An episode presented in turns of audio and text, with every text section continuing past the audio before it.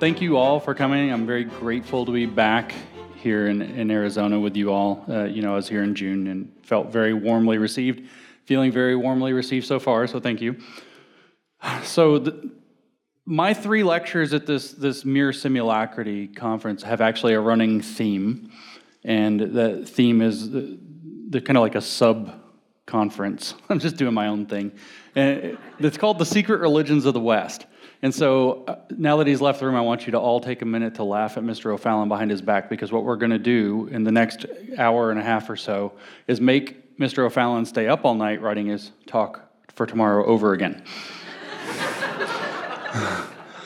Unlike last time, I didn't share my notes with him in advance. I thought of it earlier and emailed it to him while I was while he was speaking, which was very kind of me. so the running theme for my three lectures that I'm going to be giving in this workshop then is, like I said, the secret religions of the West. And what I want to communicate with that is that the West, what we call the West, has been populated not just by the so called magisteria of faith and science, as we sometimes refer to them, but also by a set of secret religions, which are more appropriately labeled cults. I don't mean that there have been cults or that there are cults or cults start up. I mean, cults have been central to the construction of the West all along. They're huge, they're gigantically influential, and nobody notices them because we don't talk about them. And so we have three lectures. I want to try to stay with the mere simulacrity theme, and I'm going to talk about that some in a minute. But the first of these talks is actually titled, if, if you've looked, it's called Negating the Real to, we have to destroy the real if we want to install something fake. That's, you got it, the whole talk. See you. Um, thank you for coming. We have to negate the real if we want to install something fake. And what I want to make the case is with these secret religions is these secret religions, I said they're cults, they're false religions. And if you're going to install a false religion, you have to negate the real religions. And I'm being very broad with my use of the word religion everybody on earth is going to get mad at me because I'm considering, in a sense, what we would normally think of as the sciences as a religion very broadly construed, and that's going to make, people mad on both sides, but it's actually mostly a linguistic convenience uh, because I want to compare faith, science, and these cults and how they work. So my talks are going to be a little bit different. I'm not going to stand up here. I will mention, you know, the World Economic Forum and Great Reset and all of these things. But my point isn't actually to talk about them. I actually want to start. I'm going to have to ask you during these three lectures to enter into a kind of I have to ask you to do a few like mental favors. I need you to imagine some things. And the first thing I need you to imagine is that we live in a world in which there is some ancient world religion, as big as Christianity, as big as Judaism, as big as Islam, as big as Buddhism, that you've never heard of. It's just as old. Like Mike was saying earlier, oh, we can go way back. We can go back to Rousseau, even, back to so that's like 1760. No, no, no, no, no. We can go back to whenever the Exodus was written. And there's been a world religion nobody talks about ever since. So there's this world religion that's going to feel very alien to you. It's not going to sound like what you think of as religion. It's not going to use words that you're familiar with. But these have been present with us all along and have shaped the development of the West in all of its dimensions in faith and in science and in politics and in everything. As a matter of fact, the drama of the West, especially since its beginning, so we're talking like Athens, at this, uh, you know, in this regard, or Athens and Jerusalem, if we want to kind of follow from Ben Shapiro, is actually exposed through understanding these secret religions. All of the major wars of the last century probably have a lot to do with these major religions, especially the two really big ones. So there are these secret other cult religions that have been central to what's going on in the West all along. They're sometimes called esoteric religions or occult religions. They are, in fact, whether you want to say occult or not, that's a linguistic choice you can make. There are good reasons to talk about it that way and good reasons not to, namely that it attracts crazies who want to talk to you about like astrology and strange things or very other bizarre things. But there are good reasons to talk about that. But they are certainly, whether you can take off the OC at the beginning, and they're certainly cult religions. They operate on the cult mentality. And there's a very clear way to understand the distinction between a cult and a religion when we understand this. Like I said, there's esoteric religions And that's a technical term that refers to a broad swath of things that happened in the Middle Ages, starting in maybe the 15th century in Europe, and I would say all the way to the present day, where they have these kind of weird cult religions that have weird beliefs that you don't notice, and they were referred to in kind of in general as the esoteric religions. They refer to Gnosticism, Hermeticism, some things you maybe have heard of that are closer to home, like Kabbalah, things like Rosicrucianism, the Illuminati, all these scary things that sound very much like conspiracy theories, the Freemasons, and so on. What all of them are are initiate societies. They're not necessarily, the Freemasons are an example of an initiate group. You go through an initiation, like when you join a fraternity or sorority in college. You have to go through the initiation, then there are secret things, and you can't tell people, blah, blah, blah. We heard earlier from Mike about the open conspiracy. These are initiate groups, they can be very decentralized. The way that you get initiated, as we're going to talk about a lot, is that you understand the way that they misuse language. They use language in specialized ways that signal to people that you're going to understand things in certain ways. And when normal people hear them, if they have not been initiated into that use of the language, they're not part of the cult. That's why the most important part about these secret religions is that they are secret religions. Normal people like you and me and everybody else barely know anything about them, except in a few cases where people have done some reading. But that's partly because they hide themselves on purpose. So I'm saying that to you as a warning because you're going to, like last time, you're going to hear a lot of new ideas and terms, myths, ways of thinking that you probably haven't heard before, haven't encountered before, and it's probably going to stress you out because I was telling my wife about this before I came, and she was like, Oh my God, you're making me feel like an idiot. And I was like, oh no. And then I thought, wait a minute, that reaction's normal, and I want to give you this. Literally three or four months ago, when I started reading this, I didn't know what any of it was at all. I, my, I, my eyes would glaze over when I would try to read. It's like I don't need to read these kind of like weirdo books like the Corpus Hermeticum and the Emerald Tablet and this kind of strange esoteric stuff about you know spiritual magic powers. It just felt silly. So don't get stressed out if you get overwhelmed with the terminology. I'm going to try to make it as accessible as possible, but that reaction is normal because the goal of this talk or this series of talks, and in a sense, part of this conference, is to make Make it so that these religions, these secret religions, can't keep hiding in the shadows. We have to learn to see them. We have to develop the discernment to pick them out, to pick out when somebody that sounds like they're talking Christianese is actually talking in the esoteric, hermetic language. When they seem like they're talking the Jewish language, that they're actually talking Hermetic language. When they think, when they're talking about the science, and we can distinguish science from the science, that the reason that we can distinguish between those is that, in fact, they're speaking in the language of these initiate religions or these secret religions. And the goal is to make that visible for everybody. So they can't hide in the shadows. And when we expose them and understand how, them, how they work, they become very, very visible, they become very, very clear, and they become something that we can comprehend and fight and eventually defeat because they don't have truth on their side. In fact, they can't have truth on their side, and we do. So that's, uh, that's something very important that we have. It will take time, but it only took me a few months to get kind of comfortable with the way they use their language, their weird words that philosophers have used, but we haven't as normal people.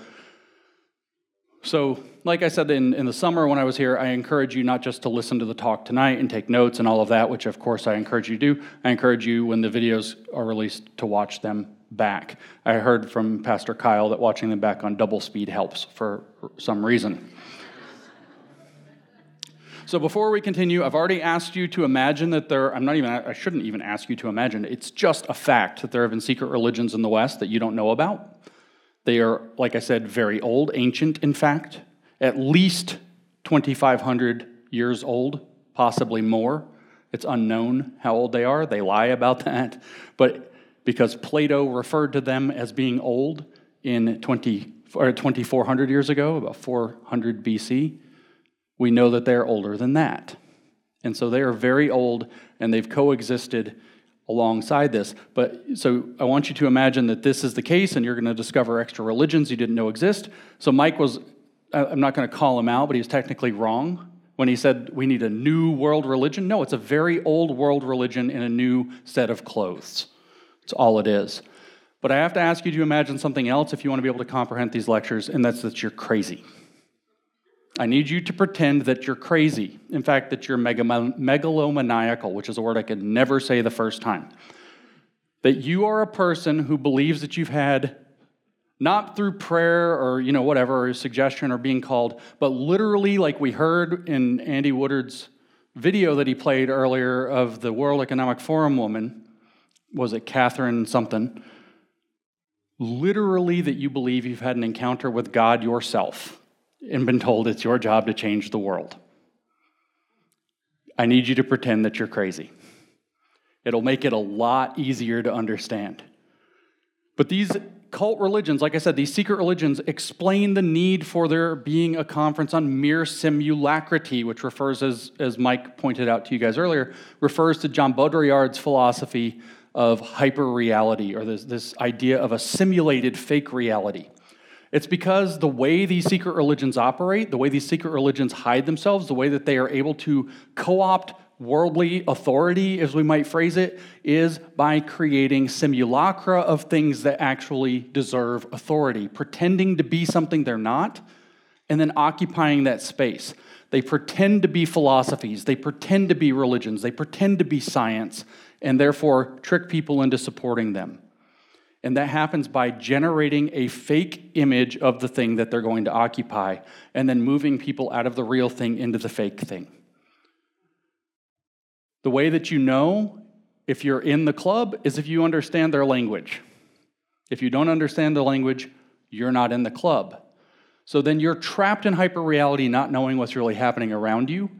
But if you know the language, you know what's happening, and you're actually using it to manipulate people and to move your agenda forward.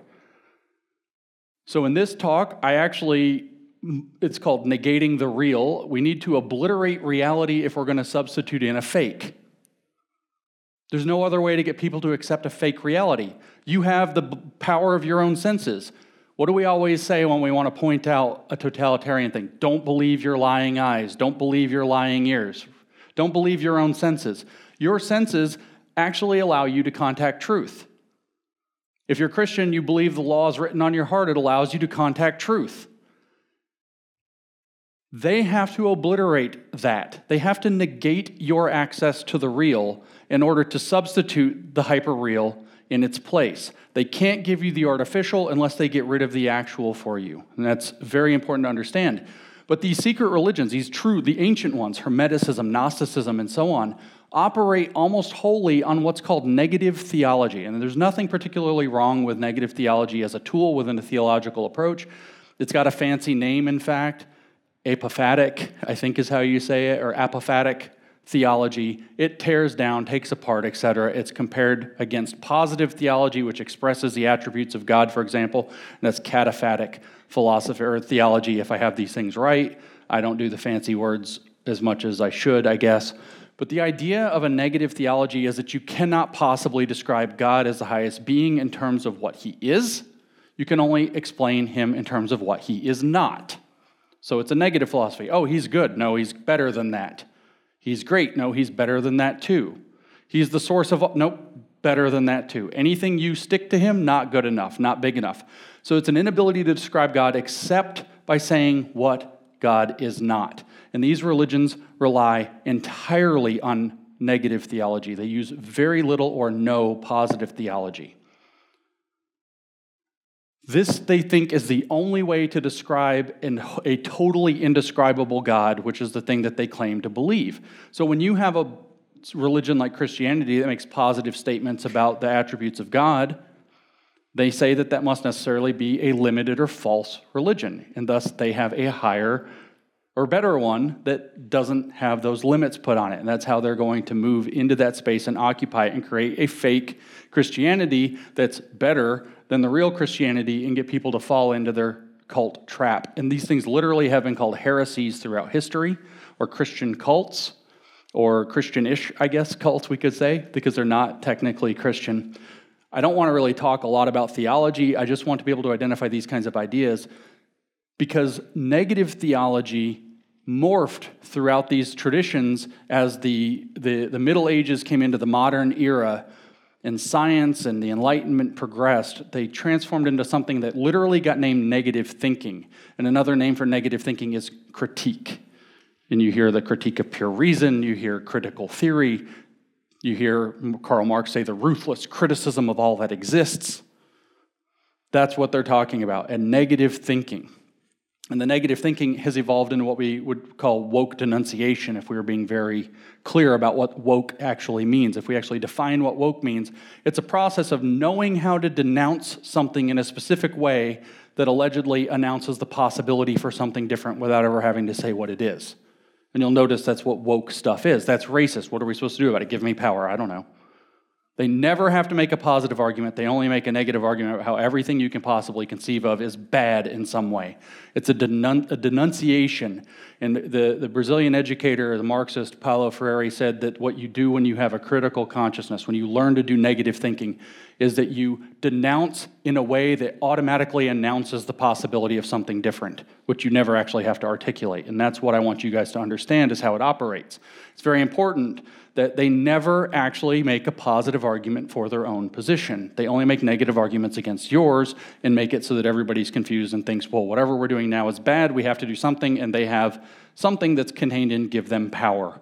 And that's basically the way their magic or their sorcery, those are words Mike used earlier, I'm to use them a lot, actually work.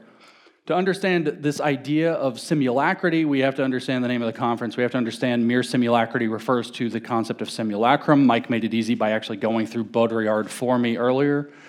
I'm sure my friend that runs my Wokal Distance will go over Baudrillard quite a bit tomorrow. Um, but the title of the conference, Mere Simulacrity, is obviously riffing off of C.S. Lewis's Mere Christianity. But instead of having a mere Christianity, now we have a mere impostor, a mere fake, a mere uh, counterfeit. And so we're, we're playing off of that. But I want to be very positive about Baudrillard, even though he was technically an anti capitalist postmodern philosopher. I want to say that what he was giving were warnings. I'm not going to resur- like rescue the guy's reputation as a, as, a, as a character in history. He hated capitalism, etc.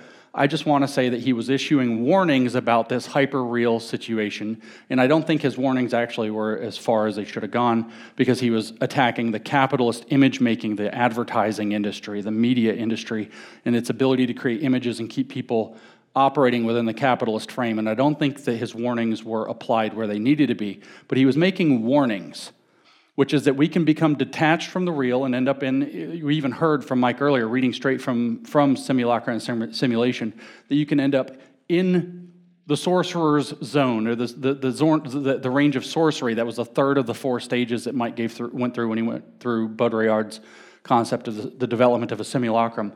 The wizard's circle is another way to phrase it. And you can become stuck there. He said it was due to advertising and the capitalist nature of the, of the world and keeping people consumers and all of these things, and especially the media apparatus. But his warning is poignant, it just happens to point at his team. And so, the way that this is actually going to work, the short, short version of this lecture, is that these occult, esoteric, secret religions of the West have to, to have to displace their competitors in order to occupy the space that they fill. Faith fills a space in people's life, science fills a space in people's life. If you want to get your occult nonsense in that place, you have to make people step into your space that looks like it. That's the way that it works. So you create a simulacrum of the space. I think my microphone's popping in my pocket, and I don't know what to do about that. We'll figure it out if it keeps doing it. You have to create a counterfeit and then subvert the real thing so that people want to move away from it while making your thing look better in some way, more attractive. It's like a con game. Do you guys know what con what a con man is? Do you know what the con in con man is? Oh, they did a con, right? What is a con? It's a confidence game. That's actually short for confidence man. Somebody that builds up confidence, your confidence, so they can take advantage of it illegitimately to screw you over. And so, what we're dealing with here, in some sense, if we want to be generous and call these secret religions religions or philosophies, is that they're confidence religions or confidence philosophies. They operate on what we might call, as my one friend Mike Nayna calls them, confidence epistemology. They come out and they make you, they build up confidence in the same way a con man builds up confidence in his product, gets you sucked in, and you buy into the confidence that's being projected by the person doing it. This is the cult or guru process. And it's a parasitic operation almost always. It latches onto something real, replaces true authority with false authority all religious metaphors immediately apply correctly. I'll let you go to them. It constructs a false authority that it brings people, it lures people into. And how that works as a parasite is the theme of the second talk, and its actual operations is the theme of my third talk I'll give a couple days. So, as far as simulacra go, when we talk about John Baudrillard and the relevance of the concept of a simulacrum, like Mike said earlier, it's a copy of a thing. In fact, it's a copy that you are increasingly losing relevance or, uh, to, to the original. You, you, you can't figure out necessarily where it came from. So, a knockoff Rolex is a simulacra or simulacrum of a real Rolex. Now, if we're in China, you might have a knockoff of the knockoff or a knockoff of the knockoff of the knockoff. And sooner or later, Rolex is spelled with like an L because their English isn't so good.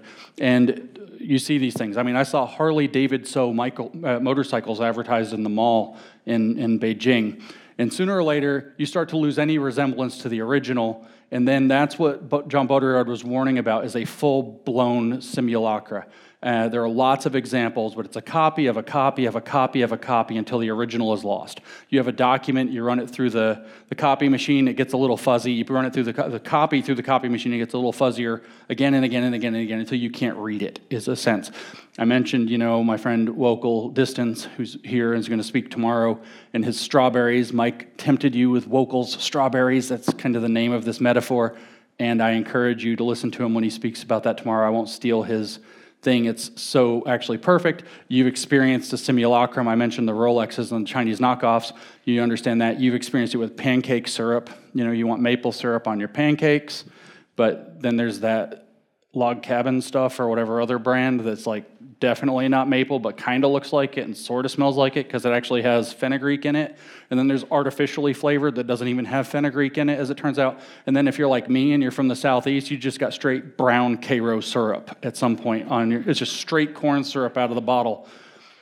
These are simulacra of the thing, in a sense, that is the original. You've moved from maple syrup to pancake syrup to just syrup um, and you're losing what it is. A great example that actually ties into what we're talking about, kind of hits at the point, is WWE wrestling. This is a simulacrum of wrestling. If you didn't know, I hate to ruin this for you all, if you didn't know that, that wrestling is fake, it's performed. It's a performance of wrestling.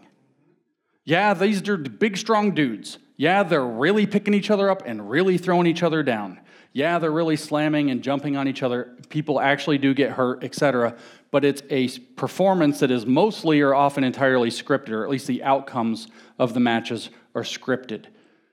It's a performance of wrestling. And I bring up the idea of performance or performativity because that's what we have. We have people performing as, say, public health officials or CDC directors we have communists performing as pastors and priests. That's called liberation theology. We have communists performing as college professors. We had a college a communist performing as a college professor by the name of Judith Butler who said, "Wow, I'm a lesbian. I don't really feel like I fit into the female mold. I must be performing my gender in the same way that the WWF people or WWE, I just told my age, are doing performance of wrestling." And this is kind of the point is that they expand the concept of what wrestling means or in this case gender expands and expands and expands to where it becomes totally constructed, totally performative in their minds, and then they negate the real thing. Sex isn't real. Gender identity is more real. And that's a big shift.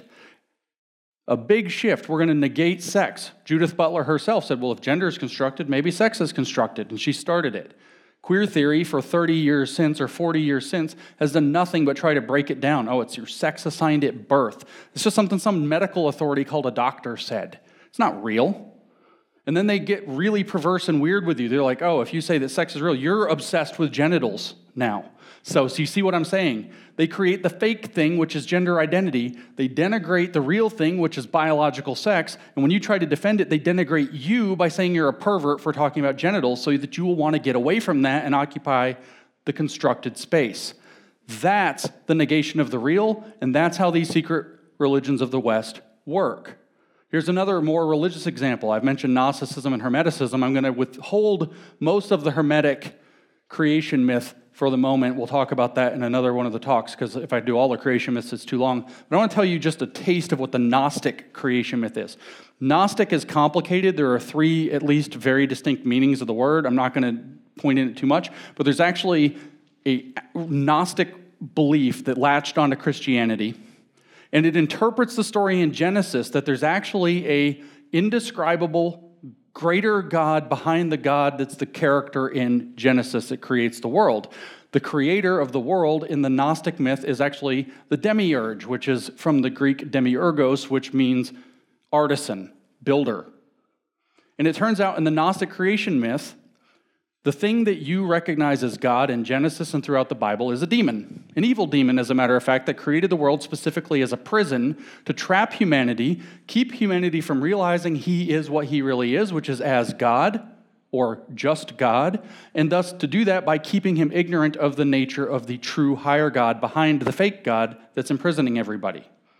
And so when this creation myth, when the serpent whispers to Eve in the garden in Genesis chapter 3, the serpent's telling the truth. And Lucifer becomes the first savior.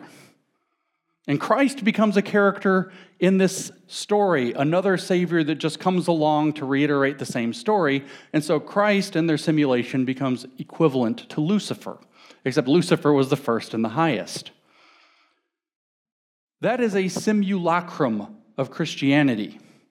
And if they can make you believe it by convincing you that the world really does feel kind of like a prison, it hurts, you don't get your way, bad things happen, etc., etc., they might lure you out of real belief and into a Gnostic cult. And there have been lots of them. They have names the Sethians, the Manichaeans, um, the Valentinians. There have been, the first and second centuries were full of Gnostic cults. So it works, it lures people in being becomes a prison constructed by an evil God that you think is God, and you therefore don't know the full real truth, but they do. That's the psychology they play. The Hermetic idea has the, the Hermetic one, we're not going to go into the whole thing with the creation myth, is that um, Christ was really just a Hermetic. He was just another wizard in their Hermetic alchemy pantheon. He's just another one of their high level attained people. He was a mystic in theirs. He's not actually the Son of God, he's just a high level Buddha, as it were. And so, actually, if you believe in Christ, you actually are already one of them. You just don't know the whole truth. And that's the way that they get you. And now you're off believing silly things, or dangerous things, or heretical things, but most importantly, counterfeit things. In general, the idea is that you extrapolate out from what people are talking about, whether it's reality, whether it's scripture, whatever it is, ex- extrapolate out and out and out until the original, the real, the authentic is lost. And all that's left is the fiction that they created and made to seem more attractive for bad reasons, like gender identity being a fiction that replaces sex, which is a reality. That's why this conference is about mere simulacrity, and that's why these talks about the secret religions are about mere simulacrity. There are simulacra of two key institutions, and thus everything that follows from them. Those are faith and reason. Faith as an institution, reason as an institution. We're very abstract at this point. Very, very abstract. Everything that follows from them. There are false churches as a result of faith, false seminaries as a result of faith. There are false CDCs, FDAs, FBIs, SBCs, PCAs, false Vaticans, et cetera, et cetera, et cetera. Now, when I say that faith and reason are these two great big institutions, I want you to bear in mind just this is an oversimplification. These are linguistic placeholders so that I can kind of give you three conceptual worlds and compare and contrast it against them. Don't, don't take it all too literally.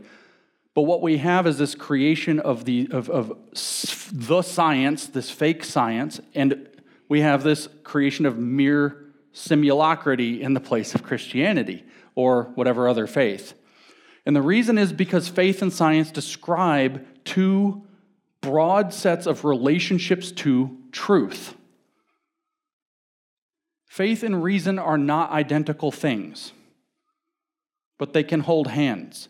And my argument through these three lectures is that when they hold hands, in a sense, or shake hands, good things happen.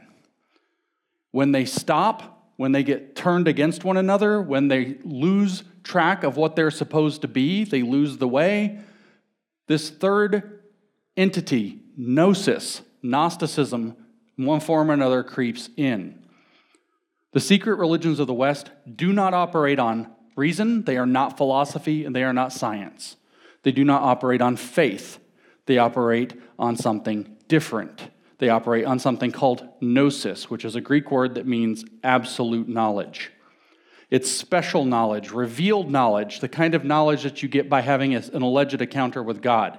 Just to disambiguate, though, there are three big meanings of the word Gnostic. I got to clarify those a little bit. There's the big, big G, I guess, Gnostic, if you want, and that's the kind of background, secret, esoteric faith Gnosticism that's a very old line of thought that basically being is a prison, it was constructed by an evil demon, blah, blah, blah. There's a capital G, regular capital G Gnostic, which refers to when the Christian story or sometimes the Jewish story gets hammered into that. The thing I just did with Genesis is the regular capital G Gnostic. And it very specifically, actually, capital G Gnosticism refers to the Christian cults primarily in the first and second centuries that's a, a, little bit of an unfortunate linguistic choice that was made by some of our forefathers because it makes this difficult. Then there's small g, lowercase g, like just a concept, not a proper noun, Gnostic. And what that means is, like I said, revealed and secret absolute knowledge, awareness of an absolute truth that's been revealed to you, kind of like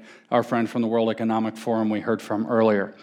So I have a copy of a book that is one of the religious texts of Hermeticism. It's called the Corpus Hermeticum, the body of the Hermetic faith. It originally had 17 books.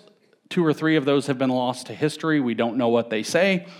I'm sure it's a coincidence. There are 17 books and 17 sustainable development goals and 17 contradictions of capitalism identified by Karl Marx. I'm sure that's a coincidence. 17 generative themes identified by Paulo Freire to conscientize somebody.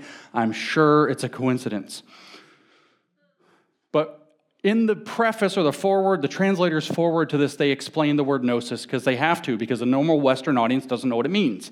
They say the heart of the Hermetic teaching contained in this book is the realization that the individual is fundamentally no different than the supreme.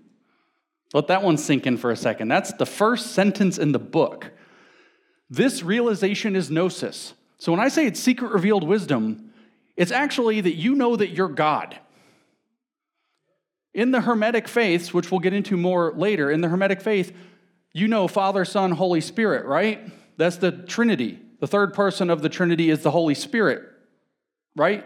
No. For them, it's Father, mind, well, it's God, I should say. God, mind, man. Man is the third person of the Trinity. Man's spiritual quest is to remember that he's God. That's what this is referring to. And that's this realization is gnosis. That's what small g gnosis means. A single immediate event characterized as a second birth. Mike mentioned death and rebirth. The communists mentioned death and rebirth. Paulo Freire says his communist education system is a death and rebirth. That's called a cult initiation when you step away from it. This teaching outlines the spiritual path that prepares the way for this gnosis, which is not achieved by any effort of the ordinary mind. The words of the teacher work independently of the disciples, thinking the point of these treatises is not to argue the truth of their propositions, their meaning is the change they effect in the hearts of their readers or listeners in awakening them to truth. Remember that thing we were talking about earlier with alchemy and George Soros that Mike talked about, that the point isn't the truth of their supposition or presuppositions or propositions, it's the meaning. Their meaning, I'm sorry, is the change they affect in the person that receives them. Remember when Mike brought up the concept of reflexivity? And he said that a reflexive moment is one, it's a statement that becomes true when people believe it or remains false when people don't believe it. This is a revolutionary moment, was the example. If we all believe that, we charge out into the street and J6 ourselves, maybe it wasn't such a good revolutionary moment, but you know what I mean. If none of us believe it, we all sit in our chairs and you guys think I'm crazy for saying it. That's reflexivity. That's what this gnosis is, in their own words, in the first paragraph of their book. And so, of course, just to repeat George Soros' definition of alchemy, scientific method seeks to understand things as they are. In other words, the truth of the propositions, while alchemy seeks to bring about a desired state of affairs. Their meaning is the change they effect in the hearts of their readers or listeners. To put it another way, in George Soros' words, the primary objective of science is truth, that of alchemy, operational success. It's the same thing. When George Soros in 1992 wrote The Alchemy of Finance, he's writing the exact same thing that was written in the Corpus Hermeticum at least 2,500 years ago. This is what I mean by secret religions of the West. This is what we must understand. We cannot stop, what do you call it, woke, communism, neo communism, sustainable and inclusive future, whatever you want to call it. It doesn't matter. Is it Great Reset? We cannot stop it until we understand that it is identical to these esoteric religions from antiquity that have haunted the West all along. The way that you stop them, not practically and operationally, is that faith and reason, when they're operating correctly, box that box gnosis out. They don't let it in, they keep it out. Faith keeps reason humble so it doesn't get arrogant and think it can transform man into God man. In other words, faith keeps reason based. It also lies underneath reason Science can be all the science it wants, but without faith that the world is comprehensible and orderly, it doesn't go anywhere. Faith grounds and humbles reason. Reason, on the other hand, keeps faith sane. A long time ago, Sam Harris said that the only difference, he was criticizing religion a bit unfairly. He said that, you know, if George Bush had come on, it was politically relevant at the time, had come on the TV and said he, you know, had a conversation, he prayed and he had a conversation with God and it moved his heart and he did X, Y, Z, that everybody would say, okay, and they would say that's a good thing. But if he said that he talked to God through his hair dryer, everybody would realize he was nuts. And the only difference is the hair dryer is what Sam Harris said. This is what I mean by reason keeps faith sane.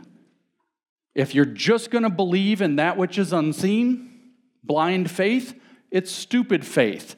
And if you have stupid faith, sooner or later, some cult guy is going to be telling you he talked to God through a hair dryer and is telling you that you got to go out and run into the street and definitely go into the Capitol or whatever stupid idea it is.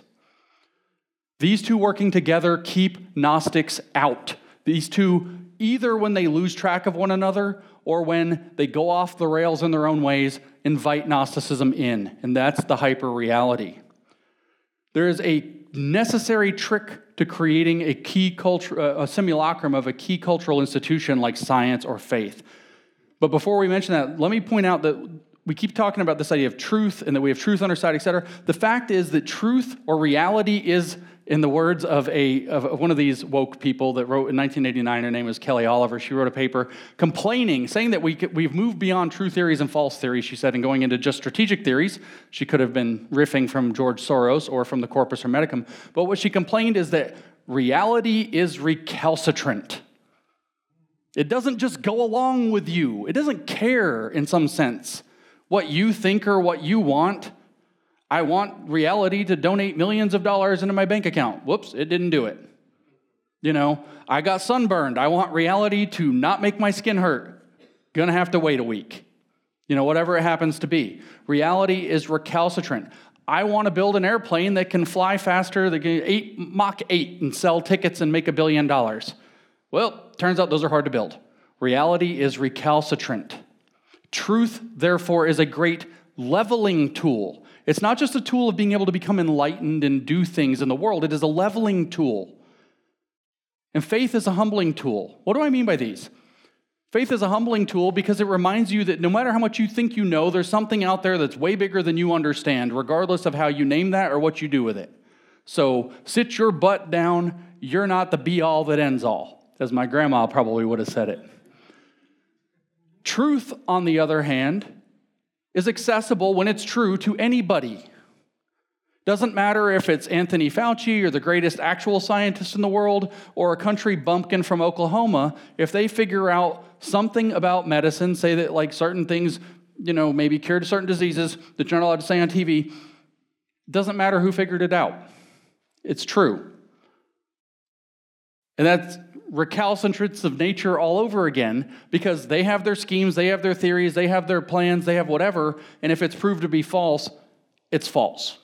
So, truth is a great leveling tool. It is a tool that puts power in the hands of anybody willing to do the work. And faith is a great humbling tool where you don't get to get up on your pedestal. So, you can't just bully your way in anymore and take by force and force people to believe in something fake. Truth and faith actually prevent that. And so, the way that they get past that, you can't just, I can't just come up here and say, hey guys, got some magic water. You drink this, all your diseases will go away. Or if it's like late night TV, you know what it'll make grow. Turns out that's a pretty common one, right? Snake oil. That's another knockoff kind of thing. You're not going to believe me. So, what I'm going to do is I'm going to come in and say, yeah, yeah, yeah, okay. Truth is, you know what you're talking about. You're smart. You know how this works. But did you know there's more? And not only is there more, they don't want you to know it. There are people out there trying to control your life. They don't want you to know the whole truth. They don't want you to know that you can actually run your car on water. That was a thing for a while, wasn't it? They don't want you to know that this potion I brewed up in my bathtub actually cures cancer, as long as you eat a bunch of blueberries when you do it. They don't want you to know that because they're going to profit off of it. The, allopathic medicine industry is making billions. They don't want you to know that you just have to drink more water along with my secret potion. By the way, it's $39.99. We'll get you on a subscription plan. You know some stuff. Yeah, you're smart. You're partly in on it. You know some of the truth, but there's more, and they don't want you to know it. That's the mechanism that often brings you into their hyper reality. Your thing, whether it's Christianity, whether it's science, is just some small part of our bigger thing that we understand better than you. And when you're ready to go deeper, we're ready to take you. That's the lure. That's that thing that you put on your fishing line to hook the big one, and you're the big one here. They are benefiting from your ignorance and your curiosity. But what's going to step in, it may not just be a con man ripping you off. It might be a tyrant or a megalomaniac who's going to try to control you. This has a name given in Latin by some philosophers somebody with libido dominandi, the lust to dominate, the lust to control, the drive to dominate others. So, snake oil, we just mentioned that. That's a good example. Allopathic medicine, the medical establishment, the doctor, he doesn't know, he knows a lot, but he doesn't know everything. He thinks a pill and a knife is going to fix everything. But did you know that if you come to my place and I stick a bunch of needles in you and I pay you a lot of money, even though I didn't actually do anything but learn that on the internet, that you can cure all of your diseases and more through this made up acupuncture I made up? Allopathic medicine has its place, but it's limited. I have alternative medicine. And I could, maybe some of that's legit, maybe it's not, but I can sell you on some snake oil pretty quick.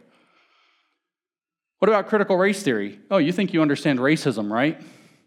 Yeah, you said a racist thing, you did a racist thing, you did this, you did that. Racism's individual, or they passed a law to exclude certain races from doing things. It's institutional. You can't get a job here if you look this way. Yeah, that's individual racism, that's institutional racism, but actually, racism's systemic and everybody's complicit in it. Just by upholding the capitalist system, as a matter of fact, you're systemically oppressing other people. You're complicit in a system of racism. You don't even understand it. People can be racist. Yeah, that's a limited understanding of racism. We have a higher level understanding of racism.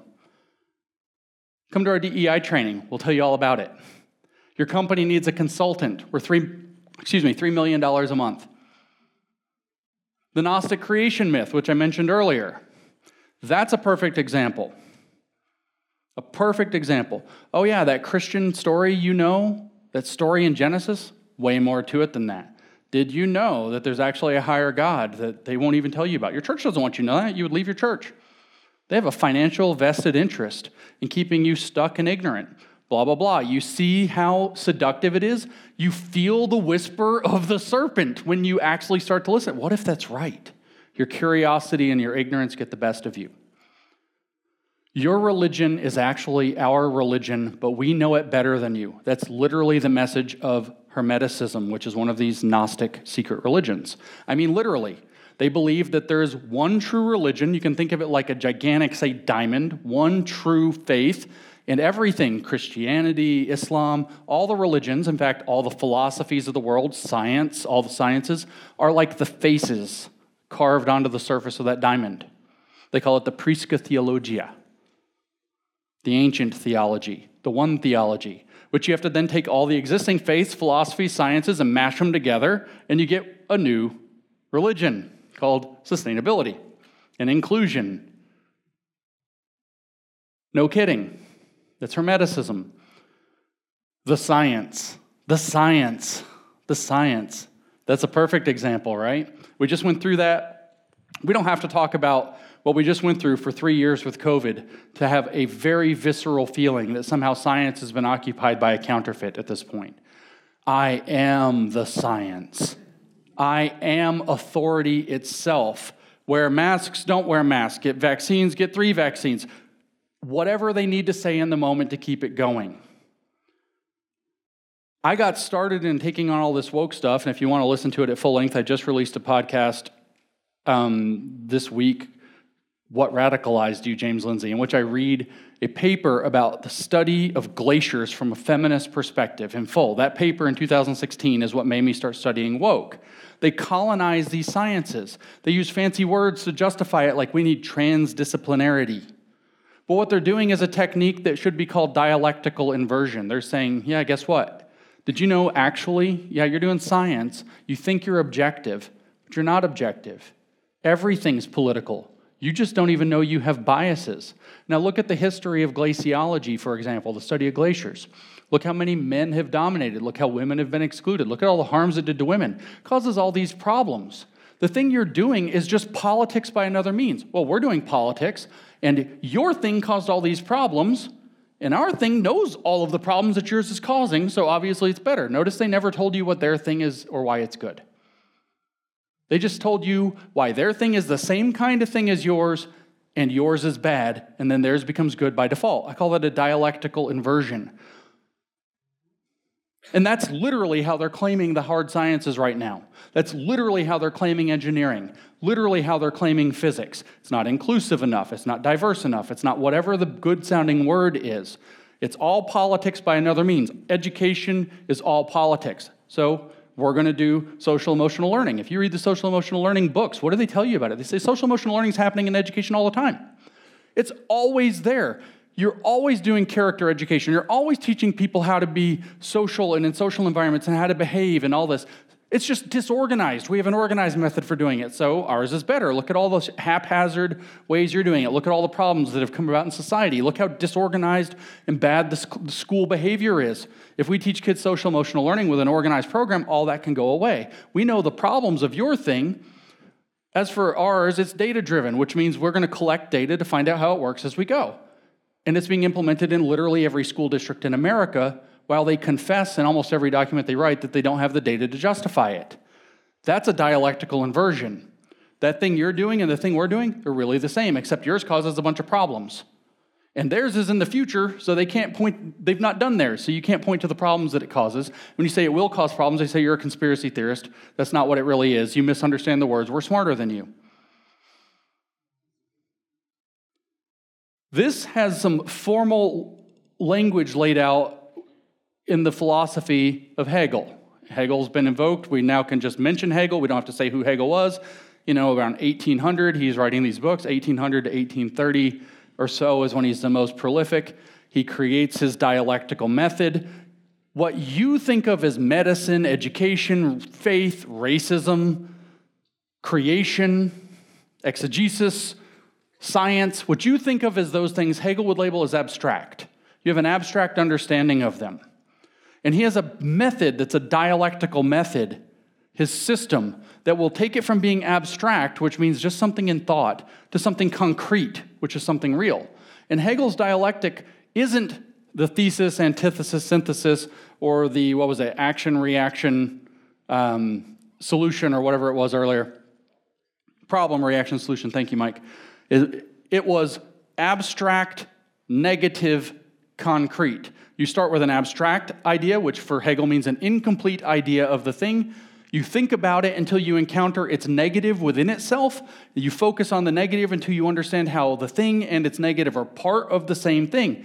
Science, actually a form of politics. It's the same as politics.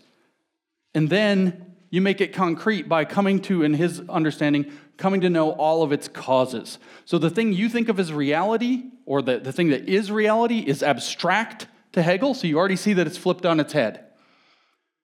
And the thing he's going to create with his sorcery is concrete and is actual. It's the shift from the, the real to the actual. And he has a whole discourse on actuality where the difference between real and actual is real is what, what happens to be and is out there, actual is what is and has been and is being created. Actual is that which has been actualized by the activity of conscious beings. The step in the middle that lets you know all of the missing causes, that lets you understand the thing in its full, is negation. Remember that negative theology that I kind of started with and the negative thinking it becomes? This is where the negative thinking comes from. It's negation. So to negate to Hegel doesn't mean to say that something is wrong, it means to say that your understanding is incomplete, like I just went through.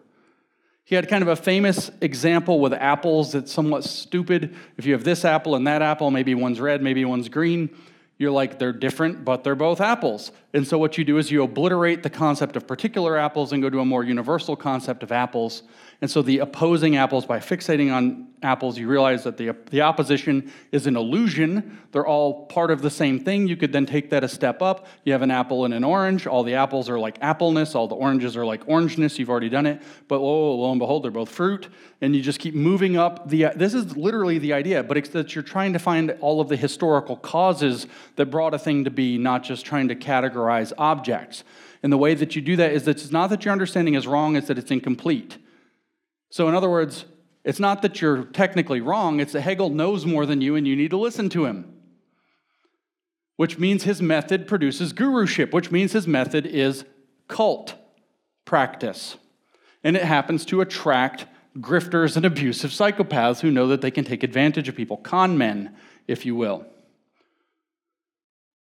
And it's all about this strange usage of the terms abstract, negative, and concrete.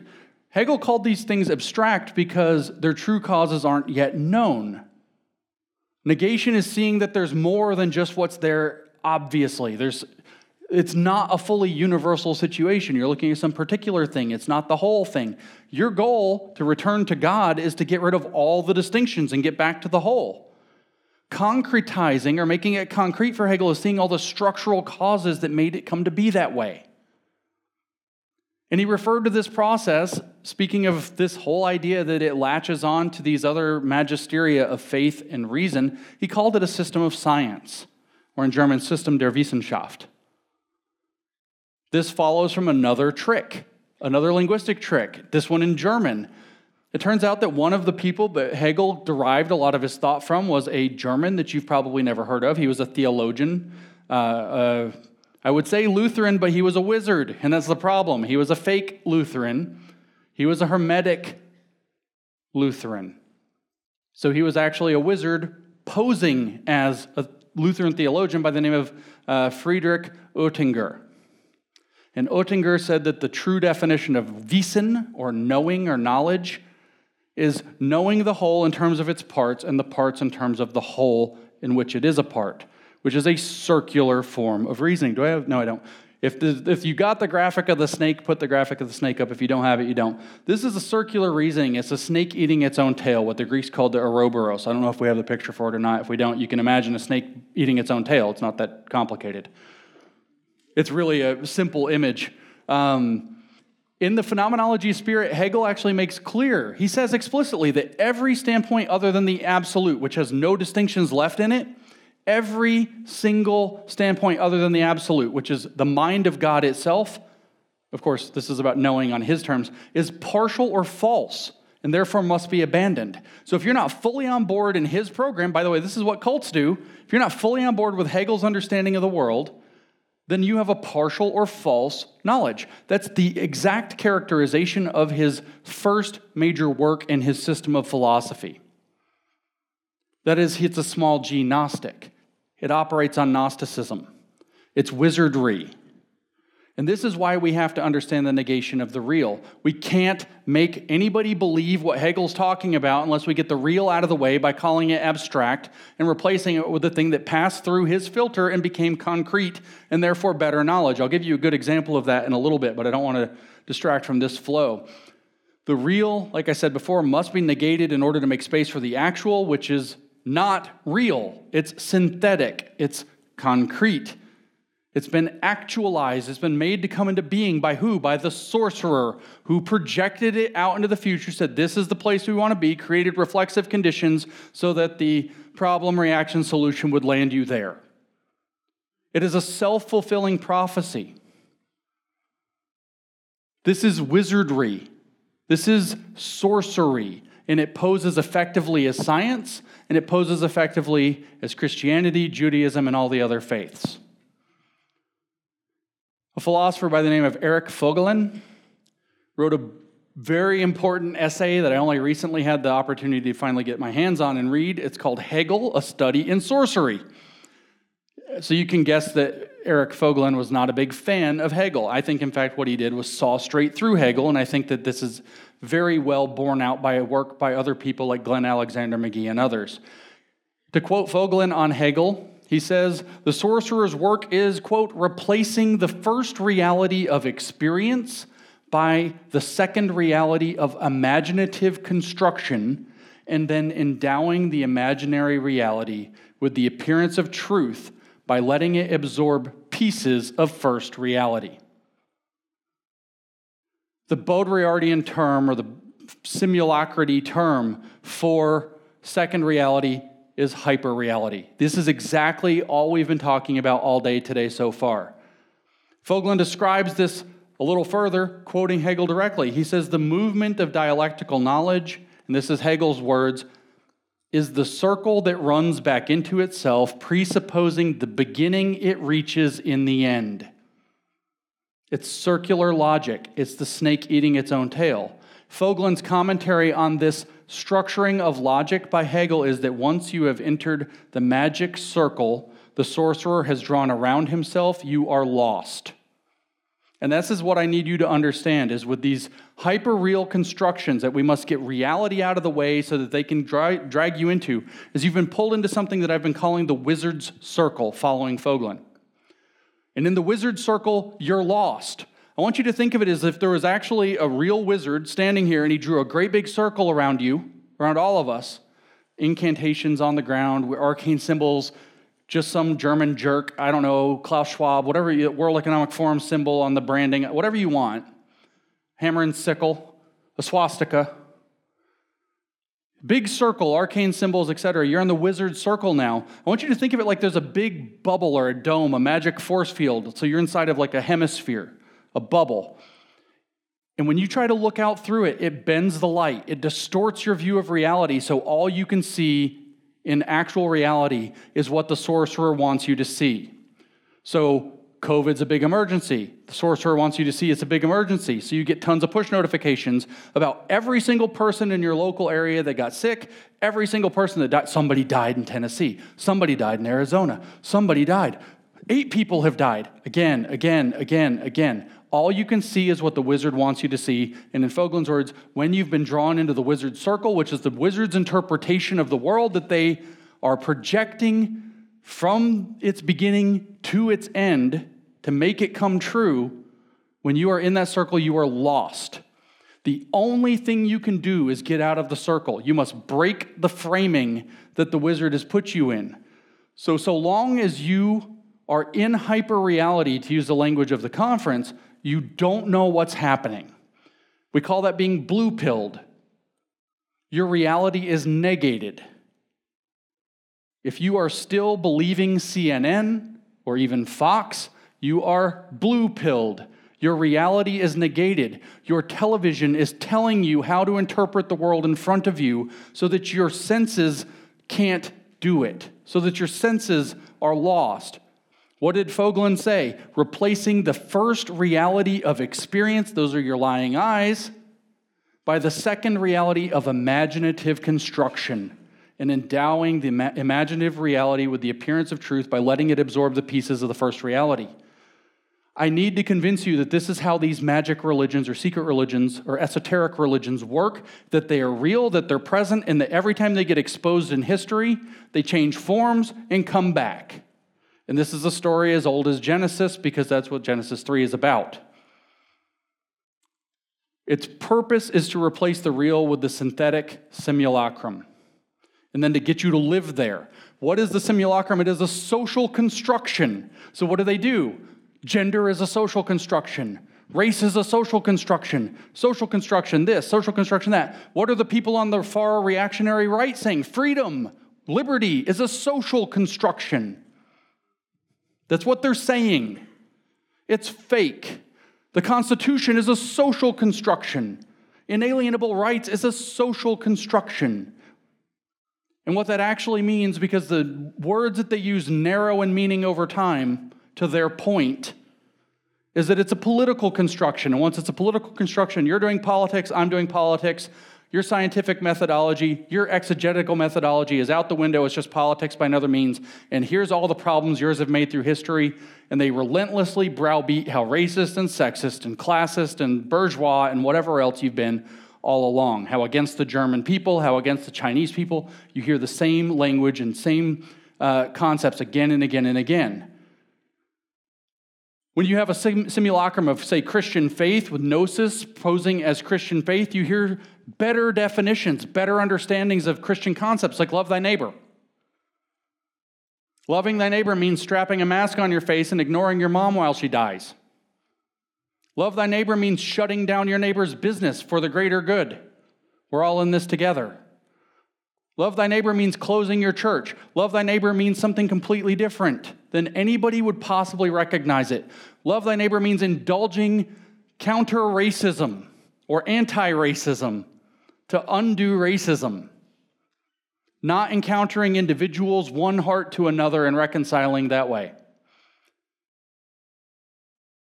It also involves mystical interpretations. You know, everybody knows about these Bible codes. If you read the Bible upside down and backwards and sideways, then you can find some numbers that tell you that the lottery is going to be won by a Chinese person on Tuesday, you know, that kind of crap. No lie, though, but some of the mystical interpretations are like Jesus was a wizard. And if you do these weird practices, then you can attain powers like that. Everybody hears the word Kabbalah or Kabbalah, which, by the way, do you know where you know what English word derives straight from that? Cabal. They hear that word and they think, oh, that's Jewish stuff, and don't know that there's a long history of Christian Kabbalah as well. It's mysticism, reinterpretations of what the actual source texts mean to, to express mystical concepts. What's a simulation of science look like, on the other hand? What's it look like when gnosis poses as science or reason? It's expert consensus, which another postmodernist who warned us about this, Jean Francois Lyotard, in his usual upside down way, called a legitimation by paralogy. Fancy words, which means all the experts agree, and so everybody goes along with it. Or all your friends agree, so everybody goes along with it. Scientism. Science can answer all the questions. We can create Homo Deus. We can make man into God. Man is a hackable animal. Those are quotes from Yuval Noah Harari from the World Economic Forum, or paraphrases, I should say. It's that it's science in which, yeah, the scientific method's still being used, but we're only going to publish morally acceptable conclusions or ideologically acceptable conclusions. There are actually methodological ways to expose this, and most of the woke literature that depends on actual, say, studies, quantif- you know, quantitative studies, fail something that's called a funnel plot. And when you fail a funnel plot, which is a form, a, a technique within a, meta, a certain type of meta-analysis, what it means is that you're only publishing the results. So maybe I come out and do a bunch of scientific experiments, and you do a bunch of experiments on a single topic, and you find out all this stuff, and I find out all that stuff, like this drug works, that drug, this drug doesn't work, and they only publish the ones that where the drug didn't work. They just the other ones didn't meet peer review. They had bad methodology, whatever. They exclude the ones that have the wrong conclusions. This is what gnosis looks like when, it impo- when it's posing as science. There's experts who decide which science counts and which science doesn't count, and only the kind that counts gets published. That I can tell you from great personal experience is exactly how academia works today and has worked for some time. And it's range in which the fields that that's been happening has been spreading very steadily from the 1980s forward to the point now where it is literally in every issue of every major medical journal, which will cost many, many lives and cause untold suffering. The, the Russians, or actually, I should say the Soviets, had a term for this, or the analysis of the Soviets, which is called Lysenkoism. They had a fraud scientist that did Soviet agriculture and Soviet biology, which is better than bourgeois Western biology. Turns out it also starved probably between Soviet Union and China as many as 40 million people because it turns out it doesn't work. That's what gnosis looks like posing as science. It's politics pretending to be science, usually totalitarian, because the goal of these things is to displace genuine truth and replace it with gnosis, which is the belief that you're God. As we heard straight from their book, that is, the goal is to establish the hegemony of the secret religions and depose the things, truth and faith, that would stop them from gaining power, and to make that the hegemony of the West. In other words, the thing we all have to bend the knee to, or bow to, or raise the fist for, or whatever dumb thing they want us to do. Eat bugs, live in a toilet, get flushed when we're not useful, whatever it happens to be. That is, this thing that we're fighting woke, World Economic Forum, communism, Nazism, even they are all modern and postmodern manifestations of the esoteric faiths attempting to become a single world religion because they believe there is only one world religion and they're all pieces of that. We call it today sustainability, a new sensibility. That was Herbert Marcuse's word for it, a sustainable and inclusive future, blah, blah, blah. Gnosis in the modern era and the postmodern era is mostly located in politics. And this is mostly due to Marx but also due to Hegel, both of whom were very interested in politics, but nowhere near as much as Marx. So, what's this hyper reality thing then that we keep mentioning? This second reality, this false simulacrum of real? What is it? These people believe that they have seen the mind of God. They know the mind of God, they know the mind of God and its plans. They know what humanity is supposed to look like, they know what the future is supposed to look like, they know what the world's supposed to look like and they simulate it. They make a simulacrum of the things that we have in the world in order to simulate their vision of utopia or the arrived kingdom, just like Andy talked about earlier today. To get there, they have to, again, negate the real. They have to use variations on negative theology or negative thinking to tear apart the world that exists to make room for the world they want to project in. First reality has to be removed, broken to pieces. The pieces are to be absorbed into second reality so it's believable, and second reality proceeds, and we call it hyper reality until it actualizes as the kingdom. That's what these people are trying to build. This is a very old religion that's come back in another form, and we must understand it for what it is. We must understand it for what it is, or we can't possibly fight it. Hegel's hyperreality was this concrete idealism. We had the perfect idea of what a perfect society with perfect people would look like. He used negative thinking with his structure of the dialectic, as it's called. The goal is to understand all the causes. In some sense, therefore, you understand what the effects will be, and you can write a true science of history. So, a good example I made up a while back of concrete thinking, I could do this with critical race theory, with systemic racism. I could give you, you know, the ideas of, of Marx with, with systemic classism. But I made up a different one called critical car theory that makes it much more understandable, which actually is applicable because Mr. Buttigieg wants us to have zero accidents. So the question is if, let's say that through some tragedy, somebody was in a car accident, something bad happened, they were run over by a car or something out in the road today. Who's at fault?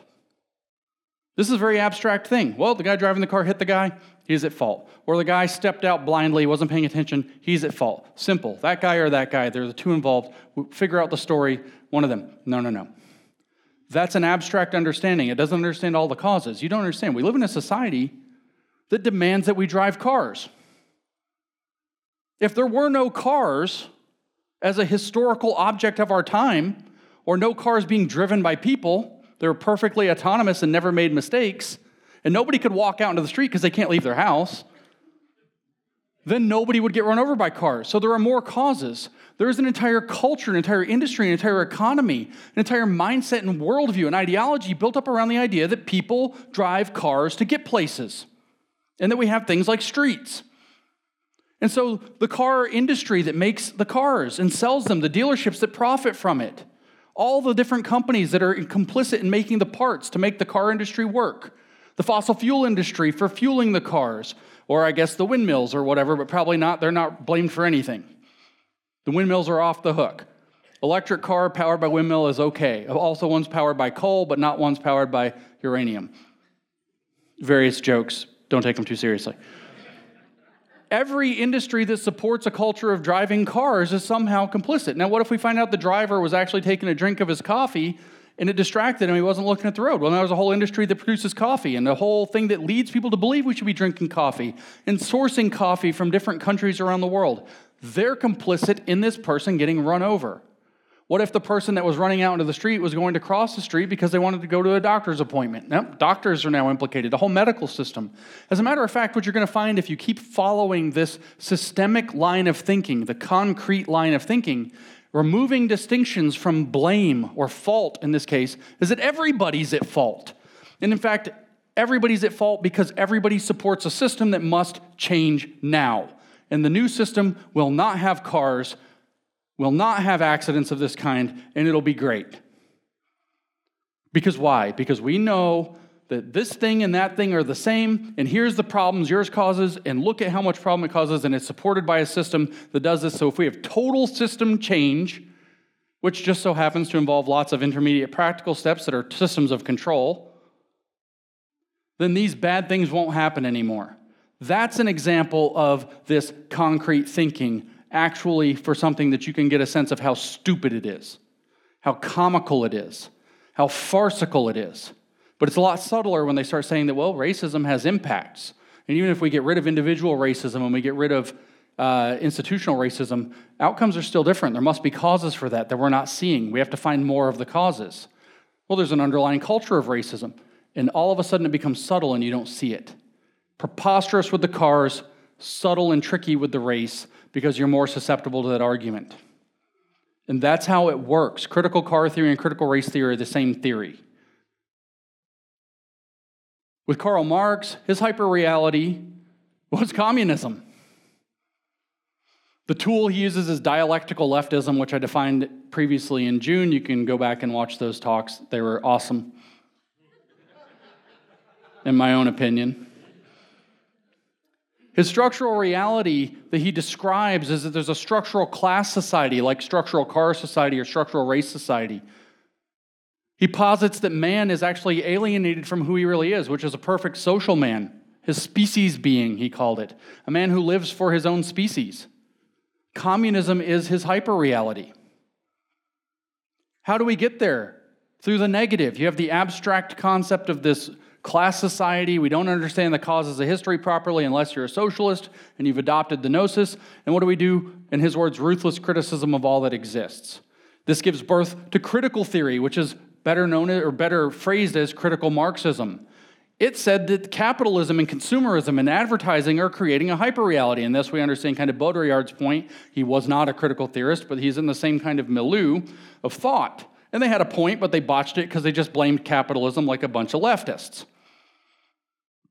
The idea, though, was to get past that by critiquing all aspects of existing society, including the very terms that society is written on. In other words, to adopt full blown, full throated negative thinking.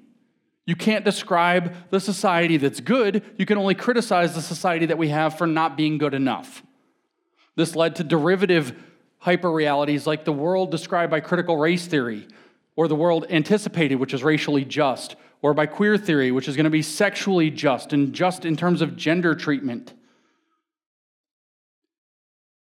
This describes, or how this came to be really, is described by, by Freire's concept. Paulo Freire, this educator who changed everything. He's the father of woke. He returned to this very early idea for that Hegel got from Oetinger about, about knowledge, about knowing. The knowing has to be something that's considered in terms of parts and wholes and their relationship, this whole shift back into the wizard's frame, into the circle. So he took criticality in this regard from Marx's ruthless criticism of all that exists and made it actually the way people think. There can be no imposition of a positive view according to Freire, because that would cause you to impose it, in his words, which would make you necessarily right wing. The revolution must be perpetual because if it stops, it becomes the status quo, bureaucratic and sclerotic, death loving and necrophiliac, he said. And so the revolution must be perpetual, never stops, pure criticism.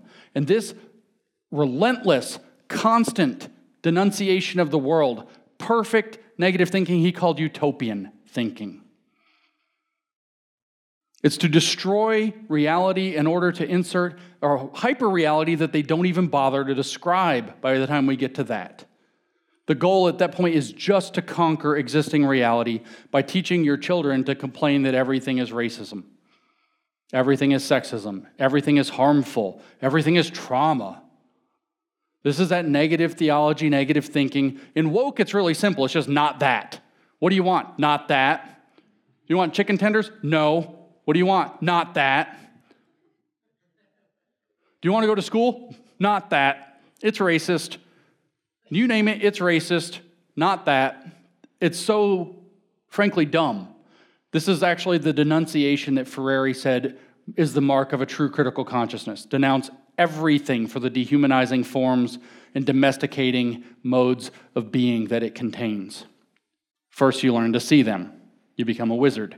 Then you do relentless negativity. And as another critical Marxist, Herbert Marcuse, said, the negative thinking will necessarily turn positive by releasing the ideal society contained within the existing society when we criticize all the aspects of the existing society we don't like. What does negative theology sound like more purely? I mean, we already have a sense, just to kind of give you some historical we could say God is not that, God is not that, God is not that. That's very easy. But if we go to book 11 from the Corpus Hermeticum to see how the Hermeticists use it, the mind of God, the nous, as it's spelled, it's the Greek word for mind, with a capital N, proper noun. So this is the mind of God speaking allegedly to the god Hermes, whom the Egyptians called Thoth. Eternity maintains all this, whether by necessity, providence, nature, or whatever anyone may suppose. And this whole is God in activity, an unsurpassable power to which one should not compare anything human or divine.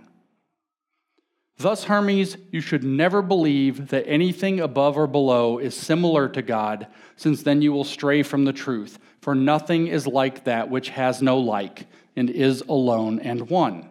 That's what negative theology in its pure expression sounds like in one of these magic religions. God is the most high. No, higher than that. God is merciful and just. No, those are positive attributes. He's beyond mercy, beyond justice. He positively transcends those. In fact, he positively transcends he. It's that which is greater than that.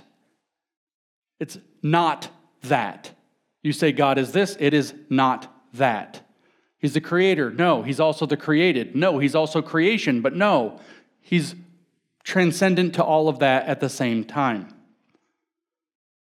Marx obviously complicates this thing, and we'll get into that because he's a Satanist, basically.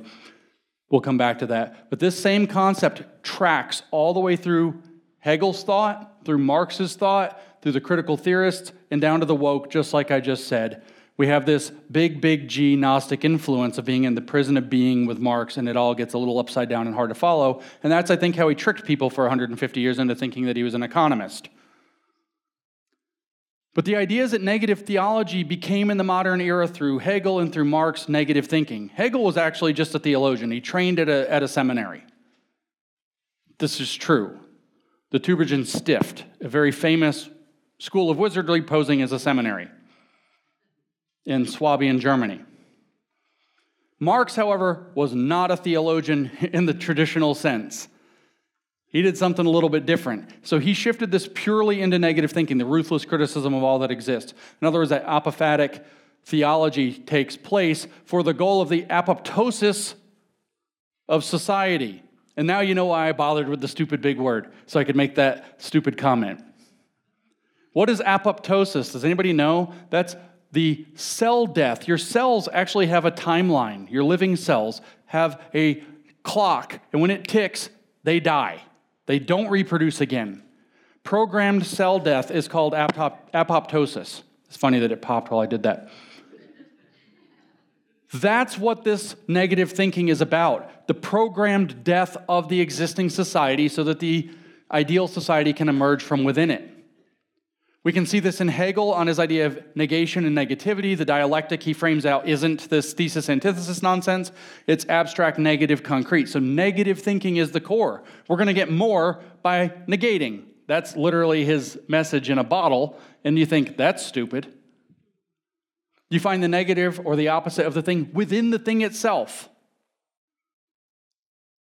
You have this stuff, but there's not, to understand that it's this, you have to understand that it's not this. What do I mean? Well, we can't even understand what being is unless we compare it to nothing. So they're somehow the opposite of being is nothing, and it's contained within it because that's how you think of it. You can't think of an apple without thinking, well, it's different from other apples. In other words, he understands that there's distinctions. But what he says is that those have to be lifted above or sublated, or in the German, the word is aufheben, to find more causes or more broad categorization that returns to the one category of all things, which is the one, or the all is how they usually spell it in Hermetic literature, with the capitalized and all three letters of all capitalized, because that makes you know that it's really real. But what he's done is now this concrete thinking that he's replacing reality with is structural thinking. You're going to understand it in terms of the structure, which is his model, I should say, his theory or his system of science for understanding things. So you're going to abandon reality and understand his interpretation. You hear this in Voegelin criticizing Hegel again in Hegel's study of sorcery. He writes, in order to be an effective, in order to be effective as a magic opus, the system of science, that's what Hegel called his body of work, by the way, had to satisfy two conditions. One, the operation in second reality, that's hyperreality, remember, that's your simulacrum, your mere simulacrity. The operation in second reality had to look as if it were an operation in first reality. Two, the operation in second reality had to escape control and judgment by the criteria of first reality. In other words, it can't be subjected to reason. It can't be subjected to scientific experimentation or testing, to che- checking it against recalcitrant reality. It can't be subjected to exegesis that's rigorous. It has to stay in the hermeneutical fog. It has to, because operation in second reality has to escape control and judgment by the criteria of first reality. This thing you do that you call science, it's politics by other means, so you can't judge it except as a form of politics, or else you're a chauvinist. And this thing we do is politics, so it's also science. And they flip it over just like that. Feminist glaciology becomes real glaciology, and real glaciology becomes masculinist glaciology. That's exactly the way it's formulated in that glacier paper that I made fun of. Voegelin says only if he, meaning the wizard, satisfied these two conditions could the author of the system, system of science, hope to make the imaginary results of his operation acceptable as real resolutions to real problems in the first reality. So we have problem, reaction, solution. Nobody's going to believe the solution unless you do this trick first. That's what Voegelin's saying. The only way you can do that is by removing the conditions of first reality. In other words, you have to negate real. You have to negate the real in order to impose the fake. That's is, I mean, all this crap I'm saying is complicated, but that's really it's all it's all it's about. You have to find ways to make reality negligible or evil so that you can impose a fake solution that people will accept by absorbing pieces of the first reality and all this complicated philosophy stuff. Marx talks about this again in terms of the ruthless criticism all that exists. Where did he get that idea? From another wizard, Goethe. One of Marx's favorite hobbies was quoting from his favorite poet, who was Goethe. He f- quoted frequently from the play, or the, the, the poem, I should say, Faust, which, if you know anything, you think, well, that sounds devilish. Yeah. But Marx didn't quote Goethe specifically, and I actually got called out for this at one point. I said, Marx quoted Goethe saying this because I got that straight off of Marxist.org, which says Marx quoted Goethe saying this. And they said, no, you need to recognize. Marx is quoting a character in Goethe's story, and the character is Mephistopheles, the voice of Satan. And that's who Marx actually quoted. And why did Marx say ruthless criticism of all that exists? Because Mephistopheles in Goethe's telling says all that exists deserves to perish. The voice of Satan in this play by Goethe says that. And so the Marxist definition of truth is that truth is relative because all that exists deserves to perish, and now your everything's relative, truth is gone, you've negated the real, and all of a sudden the Marxist hyperreality can be the science of history. And the real truth can become that which is Marxism, or that which forwards Marxism as a system of praxis. Goethe, by the way, was a contemporary eh, of Hegel, and Hegel sucked up to him relentlessly. What Marx said is that you get what you get through this negative thinking approach, this ruthless criticism, is positive transcendence of private property as human self estrangement. That's in the economic philosophic manuscripts. He also phrases it in the Communist Manifesto that you get the abolition of private property, which in both cases he defines as the proper definition of communism. The ideal society that they simulate through socialism is communism.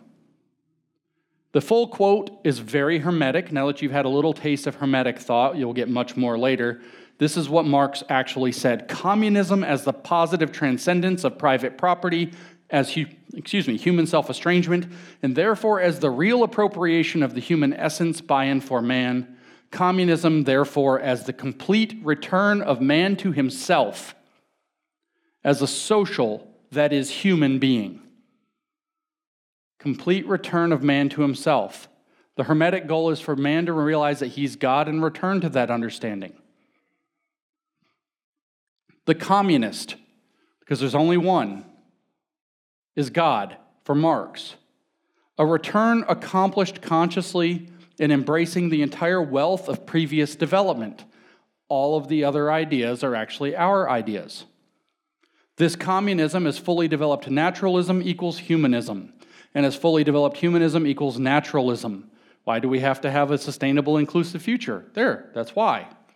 It is the genuine resolution of the conflict between man and nature and between man and man, the true resolution of the strife between existence and essence, between objectification and self confirmation, between freedom and necessity, between the individual and the species, all these contradictions but the individual and the species. You versus the collective. Between freedom and necessity, between the individual and the species, communism is the riddle of history solved and it knows itself to be the solution. Gnostic. That's gnosis. This is the end of the circle that presupposes itself as its beginning. He goes on and says the entire movement of history just as communism's actual act of genesis, the birth act of its empirical existence, is therefore, for its thinking consciousness, the comprehended and known process of its own becoming. You project the thing into the future that you want, you simulate it and force people until it gets socially constructed and reified and is real now or actual.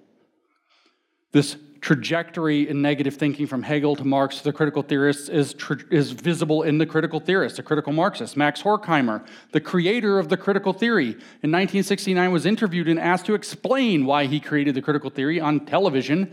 And he said, The critical theory I conceived later is based on the idea that one cannot determine what is good, what a good, a free society would look like from within the society we now live. You have to have knowledge from outside.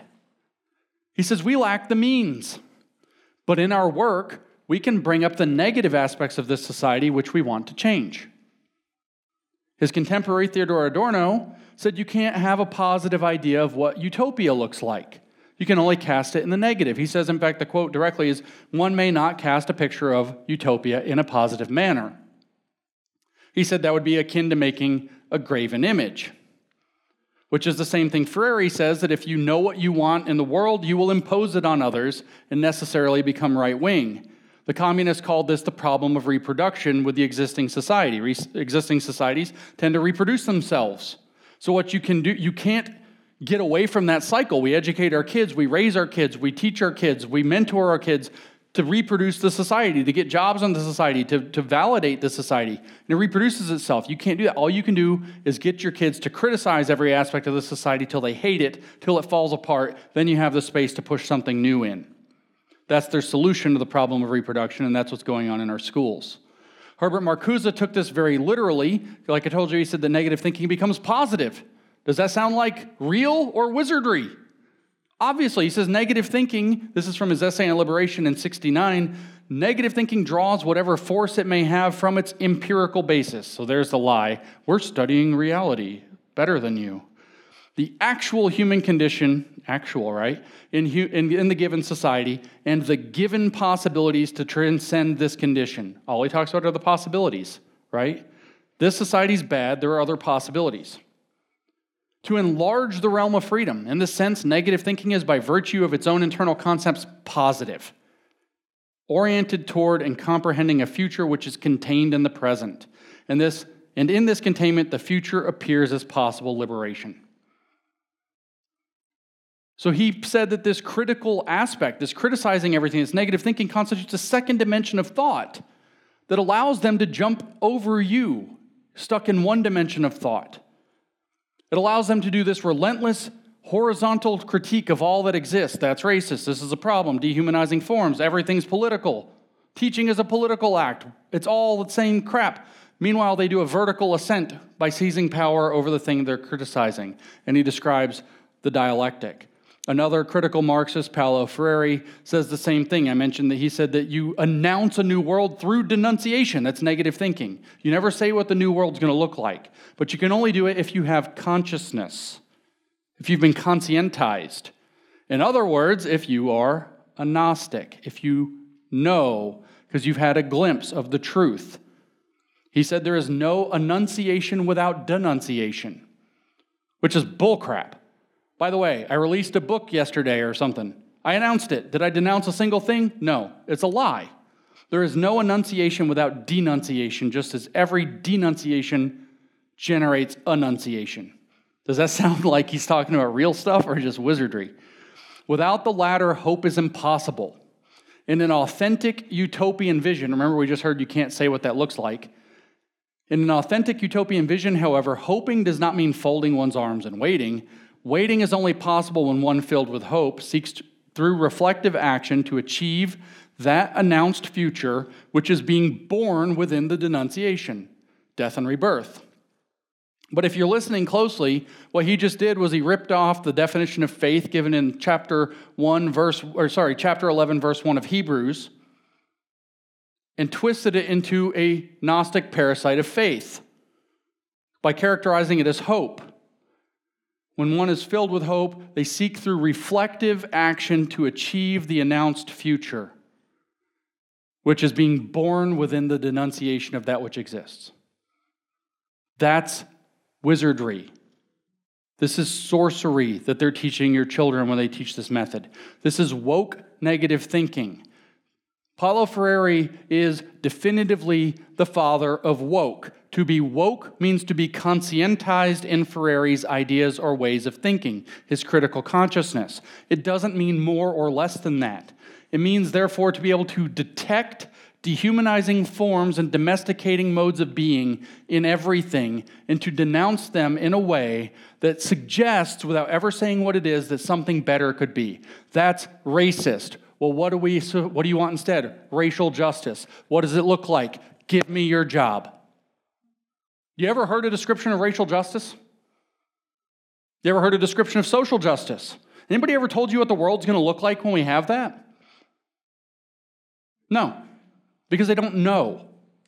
Because what it looks like is an endless sequence of not that. And so when they take power and they screw up, not that either.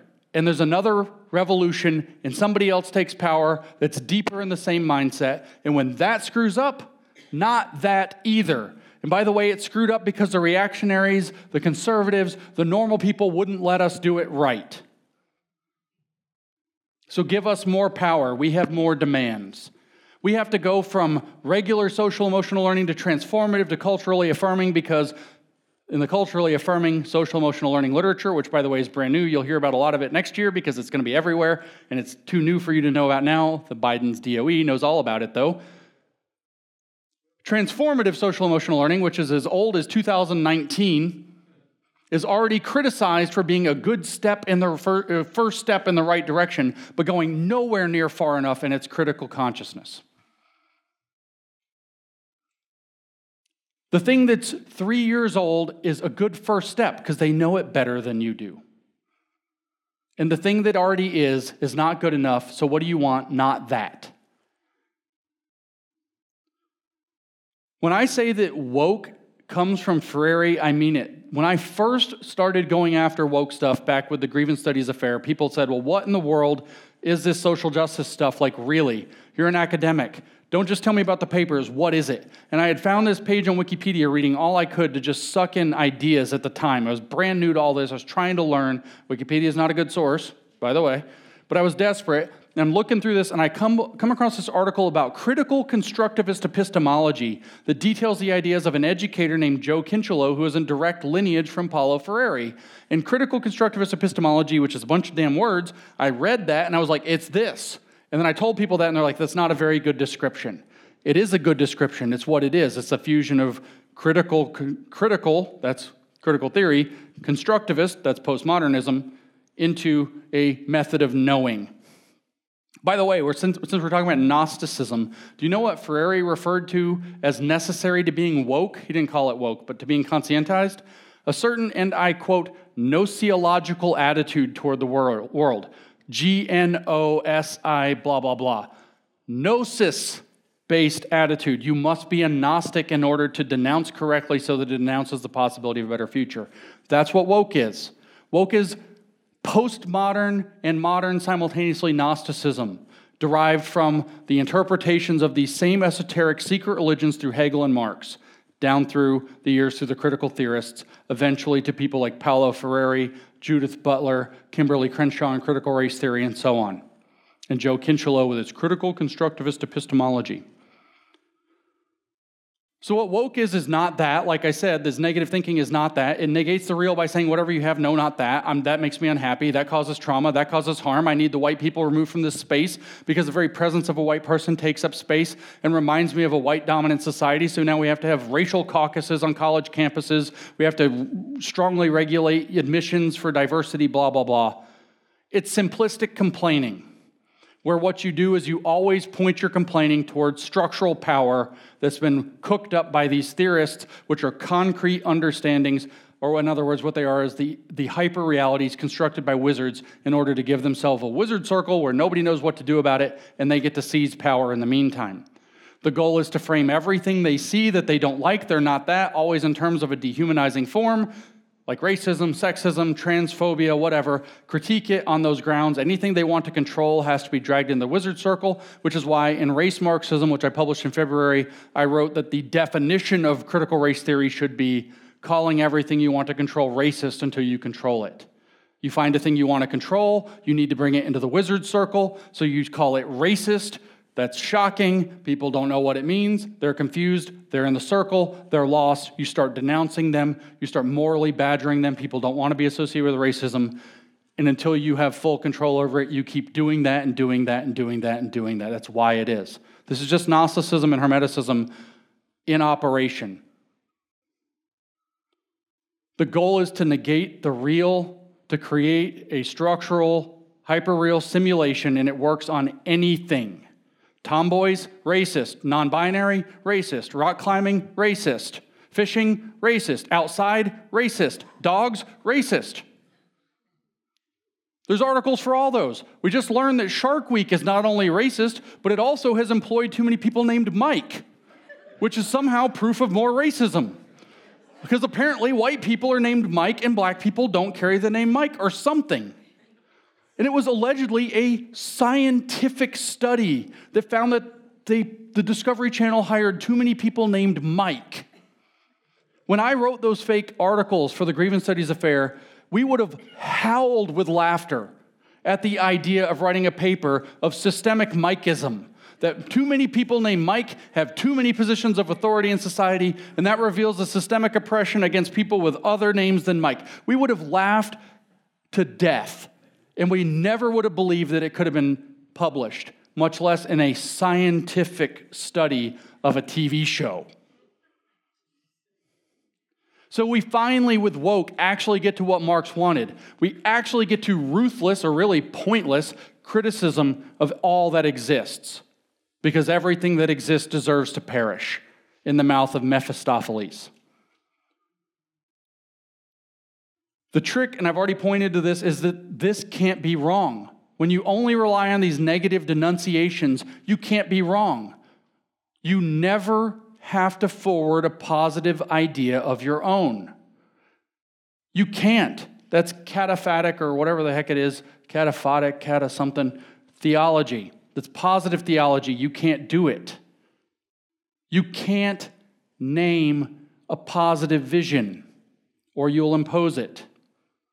They never have to say why theirs is right. They only have to say, our things are in this weird way that if you believe me with this paragraph of text, nobody wants to read the same. Our things are the same essentially if you understand it as a Gnostic. But yours does all these evil things that I can point at, and you don't even know what's going on, so give me the power over your science. Give me the power over your church. Give me the power over your seminary. Give me the power over your children. They never make a positive argument because then you'd be able to criticize them. They forward and risk nothing. It's like you're playing poker with somebody sitting at a table, and every time they bet, they bet nothing, and you throw a 20. It doesn't matter if they win or lose any given game, they just need to keep you playing, and eventually you go broke. And you're like, in the wizard circles, so you're like, here's another 20, okay. They're throwing monopoly money on the table, and you're like, good enough. This is exactly what Marx called his scientific socialism, wissenschaftlicher Sozialismus which is only comprehensible by socialist man. If you're not socialist man, if you haven't awakened to communist consciousness according to Marx, you can't understand it. So you'll criticize it, but you're wrong. You can only understand it when you agree with it. This is the same as what Hegel called his split between reason and understanding, two levels of knowing. Vernunft was reason, and Verstand in German is understanding. And this, these two and their dialectical interplay creates his so called system of science.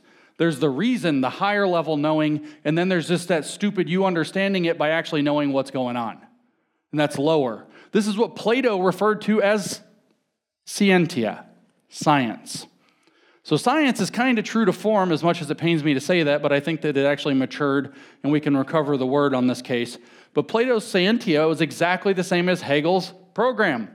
Vernunft is reason, it's higher level understanding, and then you have lower level understanding, which is verstand, literally understanding in German. Scientia for Plato was separated into episteme, knowledge, over dianoia, which is something like know how. It's the knowledge inside of techne, or technical knowledge, ability to do or understand. It's the exact, not kind of the same. It is literally the same to the point where it's like, I bet Hegel just read Plato and wrote that down in German so people didn't know that he stole it. This is the same as when Max Horkheimer says, well, the problem is that we can't criticize the, ter- the, the, existing society on its terms, so we need a critical theory that stands in opposition to traditional theory, which is a lower level of simple understanding of things that's one dimensional. We need two dimensional understanding that uses a critical theory. Exactly the same program. What this is, though, when you read Hegel, he confesses. The best part about Hegel is it turns out that he's almost painfully honest, almost painfully transparent.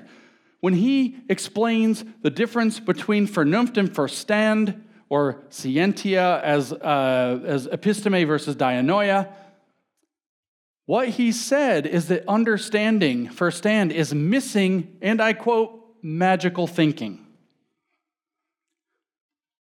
You have to negate the real in order to insert magic. His so called concrete understanding is that. Vernunft, his reason, is where you get there.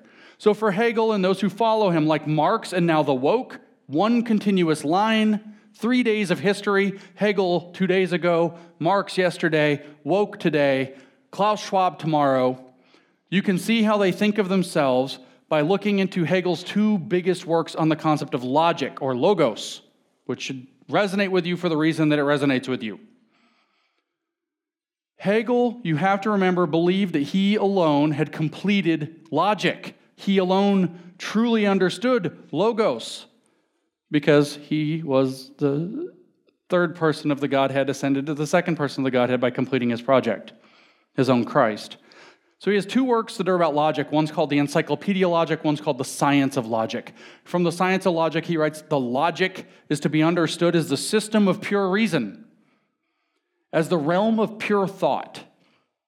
It's God's mind. Logos. This realm is the truth as it is without veil and for itself. It is permissible, therefore, to say that its content is the presentation of God as he is in his eternal being before the creation of nature and any finite spirit. By the way, you're the finite spirits. So, this is the Logos, this is the Christ, and this is actually what he says is his science of logic. His science of logic is the Christ. This is his system that he's talking about, his completed logic, his system of science, which he alone claims to understand and has laid out through his body of works a pathway for other people to understand so they can be as he is and absorb back into the all at the end of history. So he's claiming that he knows the presentation of God without any veil, the absolute truth. He's claiming gnosis. He knows what truth is before creation, before the mundane world, before the fall. So he knows what it's supposed to look like when we fix it, when we bring it back to what it was originally supposed to be. So he's saying, I know what we really are, I know who we really are, and I know to what it is we must return. This is literally the Hermetic belief system. In other words, people like Hegel claim to know the presentation or mind of God because they're Gnostics, which is the point. Secret religion of the West. Gnosticism and Hermeticism and these various occult or esoteric faiths taking on forms in modern eras in terms of politics. But you can see this very clearly that what I just claimed about Hegel, which may have sounded like a stretch, isn't that much of a stretch. We read from the Encyclopedia Logic, he writes The philosophers are closer to the Lord than those who live by the crumbs of the Spirit. And that reference to Luke is not a mistake. They read or write the cabinet orders of God in the original. It is their duty to write them down. The philosophers are the mystai who have been present at the decision in the innermost sanctuary. Hegel declared himself a philosopher. Then he said that the philosopher's job is to write down the mind of God exactly. That's what Hegel uses to describe his own philosophy. Then he says philosophers are the mystai who have been present at the decision in the innermost sanctuary. And you're like, what is that? Is it the Holy of Holies? What in the heck is a mystai? What is that word? Mystai means an initiate into a mystery. In other words, somebody who's adopted an esoteric faith, somebody who has secret knowledge or gnosis. Remember what we saw in the Corpus Hermeticum's foreword? That the knowledge that is gnosis is the belief that the man and the supreme are the same. The philosophers are closer to the Lord. It's their job to write down exactly the cabinet orders of God. This is how these people think of themselves. Why did I say megalomania at the beginning? This is why I said megalomania. Why did I say you need to pretend you're crazy to understand them? Bingo, there you go. But he said the mystai, not just the ones with the logic, not just the ones who are with Christ. The mystai actually is a reference you know in Tolkien where Aragorn's chasing the, the hobbits through the field where the orcs stole them, and he finds the brooch from Lorien, the green leaf thing, and he's like, not idly do the leaves of Lorien fall. So he knows that this was a message that was sent to, you know, you know, they don't just fall, right? You don't drop a reference in the middle of a philosophy book like Mystai unless you're writing to initiates who know what it means. That's a code word. And some people reading it will know what it means, and most people reading it will be like, why is that there? It must mean this simple thing. The mystai refers to people in Greece, pre Socratic Greece, who were induced into the Eleusinian mysteries, which is an ancient Greek cult practice, probably orgiastic in nature. It was intended, quote, quoting from Martin Nilsson, to elevate man above the human sphere into the divine and assure his redemption by making him a god, and so conferring immortality upon him. So then, when you go back and read Hegel, knowing he knows that, and he says the philosophers, me, are the mystai. They are people who went through secret rites to elevate man above the human sphere into the divine and to assure his redemption by making him a god.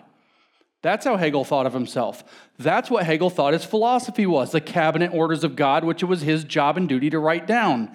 This is religion, but it's cult religion. It's not healthy religion. It's not real religion, it's cult. And now you see the difference between faith and gnosis. No man of faith would say things like this.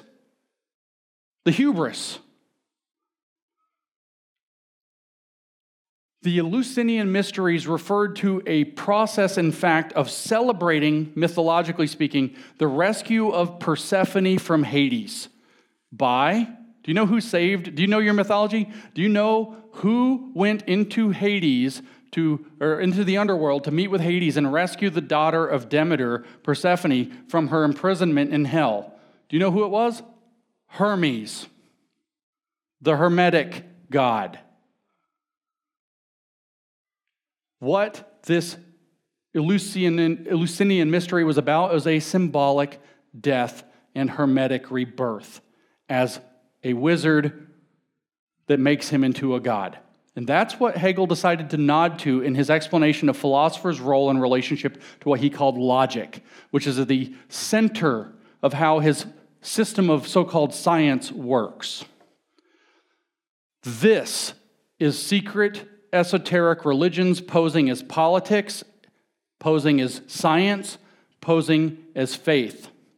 These are why, these secret religions are why reality must be negated and a hyper reality must be substituted. It's so that the wizards can die and be reborn through hermetic magic, and with them the world. And what they get is secret gnosis and immortality by doing so. They get to reunion with God, as we'll hear more in the future lectures I'm going to do. They get to be as God or God Himself, depending on the interpretation. Because if there's no division in the perfectly negatively described God, you can't be as God because that would indicate distinction. There must be no distinction. Reality must be negated because reality refutes this completely. So, for the wizards, reality has to be negated, which remember, it doesn't mean that it's wrong, has to be believed to be incomplete. So it must be superseded by their hyper real creation. That's why they act the way they do. That's why they make the narratives they make. That's why they engage in what they call in the thought reform or the brainwashing or the cult indoctrination world, milieu control. The entire environment around you must control you to understand the way that they want you to understand. In other words, you have to be in the wizard circle. Because they have to do this because if you actually were able to perceive reality and speak reality for yourself in language that you can comprehend and others can understand, it would break the spell. What the wizard actually controls is a constructed hyperreality where he has to, uh, where he gets to operate as a god, in which he has to drag you into so you can't get out of it. That's why you're sitting here swimming around trying to figure out how you're racist because of a definition of complicity and systemic racism or systemic car theory, where you're somehow an evil person because somebody else got hit by a car because you uphold a culture of car driving by having a car or by thinking cars are a good way even if you don't have one. So reality has to be replaced with its simulation or a, simul- or a, simulation of reality, which means you have to take the major pieces of reality and replace them with simulacra. You have to replace wrestling with wrestling. You have to replace science with the science. You have to replace faith with occult belief in esoteric religions. You have to replace logic with paralogy in the language of Lyotard. Reason has to become pretend reason. Faith has to become Gnosis, which in reality becomes complete and absolute trust in the person that leads the cult. Lenin, Stalin, Mao, Pol Pot, Hitler, maybe Klaus Schwab. The faith goes into the wizard into his constructed hyperreality and his spells, not into nature or nature's God or God. Reason and faith are undermined by gnosis, posing as more sophisticated and complicated versions of themselves through this negation of the real. And that's what I'm going to talk about tomorrow in a talk that I title The Gnostic Parasite. The thing you must realize is that we're dealing with secret religions that have operated since antiquity throughout the West. I mentioned Plato. Kind of vanishes in the Middle Ages. There are lots of cults and things in the early first century, second century, kind of vanishes for a while in the Middle Ages. Comes back in with somebody named Ficino around the 15th century, catches on fire throughout Europe. Hermeticism, the Corpus Hermeticum, gets translated into Latin from Greek, as it turns out, spreads all over for, throughout Europe. The Germans got real into this. All the European nobility kind of got into this, spreads all over.